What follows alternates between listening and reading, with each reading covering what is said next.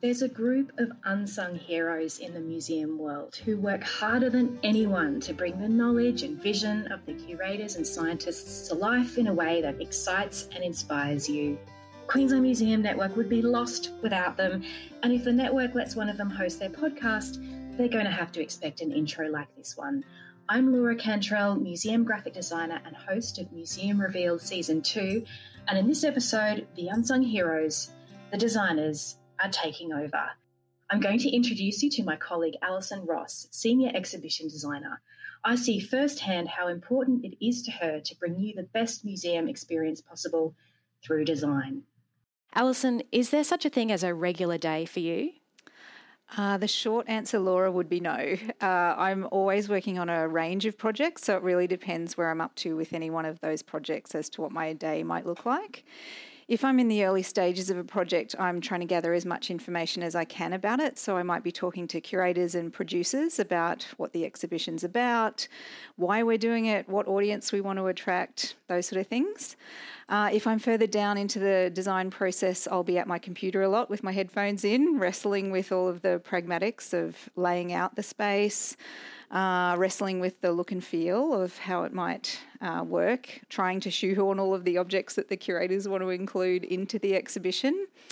Uh, it's a very collaborative uh, role, so I work really closely with other designers. So I work with graphic designers, multimedia designers, uh, lighting designers. Um, if I'm at a later stage of the process, I'm actually on the floor quite a lot in the gallery and I'm overseeing uh, the build, making sure that everything's going to plan there, which often there's a lot of things that have to be decided on the fly. So it's important that designer is engaged then and also overseeing the objects going in. Um, so, yeah, I mean, I'm working on a range of projects all the time and often at different stages of those projects. So, a typical day includes all of the above. Well, can you give us an idea of the range of projects that you do work on and what are some of the challenges and some of the highlights? So, there's probably three typical sty- uh, things, styles of exhibition that I engage with. Uh, when I first arrived at the museum, one of the first projects I worked on was a new permanent exhibition. And permanent exhibitions have to be able to withstand a lot of rugged interaction from visitors for around about seven to 10 years. So it's a really particular approach to a permanent exhibition. That was the new Discovery Centre, which is a really popular exhibition in the museum, uh, mostly because it's it showcases the breadth of Queensland Museum's collection, which is all of our natural history as well as our social history, and it's staffed by science educators and very enthusiastic staff. So people love coming to that exhibition time and time again to engage with our collection. And what was great for me about that is because it showcased the breadth of the collection, I worked with all of these different scientists and curators across all these different areas that it might have taken me years to meet those people and really engage with the collection. And I got to do it in this very sort of immersive deep dive immediately.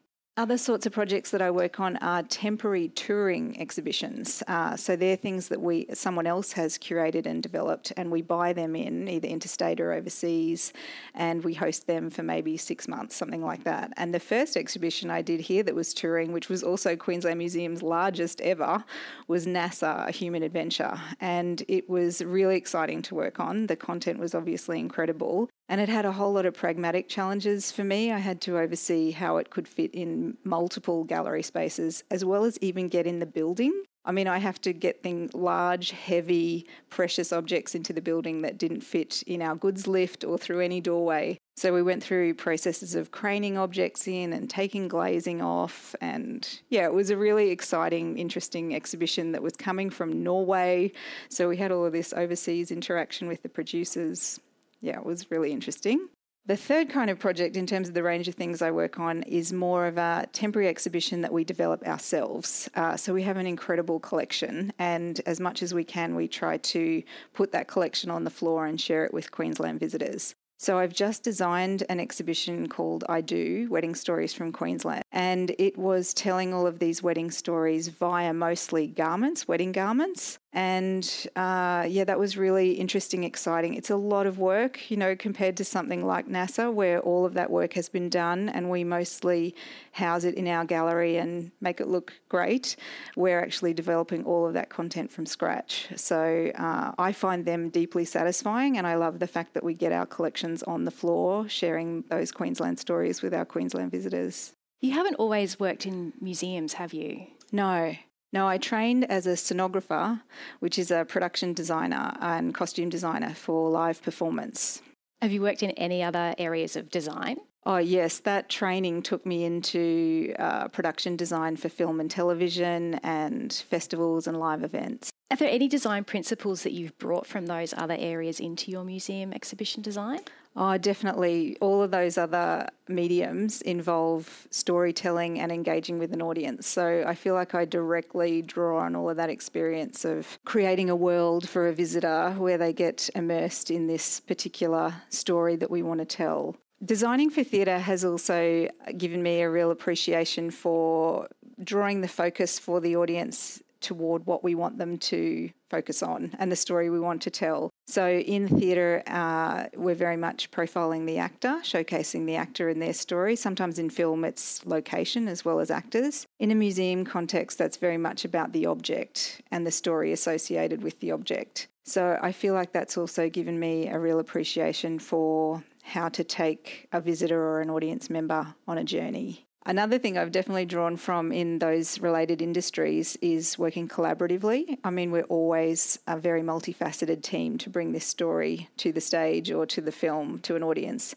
And exactly the same applies in museums. It's a really large group of people that bring that story to the floor and then market it and share it in an educational way and you know it's just it's a very multifaceted realm and also pragmatically, I'm very used to doing things quickly and cheaply. So I've had to draw on all of those same um, approaches to how we produce something. There's always many ways to skin a cat. So we're having to often think outside the square of how we can produce things quickly and cheaply. Alison, what are some of the challenges you've faced in your work here as an exhibition designer? Well, most recently, it's probably designing during COVID. Uh, I very much like to be face to face with the people I'm working with and also face to face with the objects I'm designing for. And we have the luxury of working on site with the venues that I'm designing for. So I'll often pop down to the gallery and take a measurement or a photograph or even stand in the space and imagine what it will be like to have something in that corner or overhead. And we weren't able to do that when we were working remotely. So a number of exhibitions that I was working on had to be designed remotely with curators and other designers on Teams and via Skype and OneDrive and WeTransfer and all of the technology that we've all been using for the last year. Have you got a favourite project that you've worked on so far? Oh, look, I feel like I'm going to draw on something fairly recently. I designed a small show here, exhibition called Threads, and it was profiling Elisa Jane Carmichael, who's a Quandamooka woman, and it the predominant thrust of the exhibition is showcasing six garments that she designed when she was doing her Masters of Fashion Design at QUT. And they're very contemporary, they're very accessible, they're really vibrant, but they use a lot of the old weaving techniques that were lost at a time on Stradbroke when during the mission days. So it just, it, I thought it was an incredibly impactful and beautiful exhibition. And even knowing some of the backstory of how difficult, because it was a COVID related uh, challenge, that it took to bring that exhibition to life, including filming on Quandamooka the day before we went into a lockdown and all of those kind of challenges, I find it really special. And I love working on First Nation stories. I think they're incredibly important. And I always feel really privileged and humbled to be invited to engage with that content. Is there anything in the collection that you'd love to be able to create an exhibition design around? I would probably don't have any answer for that exactly, but the more I get invited to engage with science, because it's not my background, my background is social history and visual art. And so I don't have, I'm not steeped in a a natural science, natural history background. So I find it fascinating and challenging and great to be invited to work on any of our natural history projects. So I just put my hand up to do more of that, basically. Well, I think we're going to wrap up now with our Museum in a Minute rapid fire questions. Are you ready? Yes. okay, here we go. Favourite collection item? All of the wedding dresses in I do. What year was the Queensland Museum founded?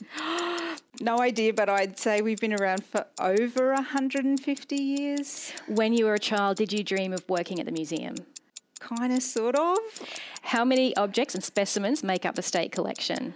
Oh, a lot. I'm going to say at least 1 million. Favourite exhibition, past or present? Oh, Oh. Spark Lab, Okay. Which is the more iconic, Muttaburrasaurus or Mephisto? Muttaburrasaurus Would you prefer to work in the field or in the office? in the field, Indiana Jones or Jurassic Park? Indiana Jones, Favourite animal in wild state? kangaroo, Here's one biodiversity and geosciences or cultures and histories. Cultures and histories. Okay. And we're done. You did pretty well there, Alison. Thank you. Um, I know that you enjoy bringing the best possible experiences to our visitors, and we look forward to seeing what you come up with next. Thank you for joining us today. Thanks for having me, Laura. Interested in uncovering more stories? Click the follow button to be notified of the latest podcast episodes. You can follow Queensland Museum on social media at, at QLD Museum or head to our website at qm.qld.gov.au. And while you're there, sign up to our e news list to be the first to know what's on at our museums. Until next time, stay curious.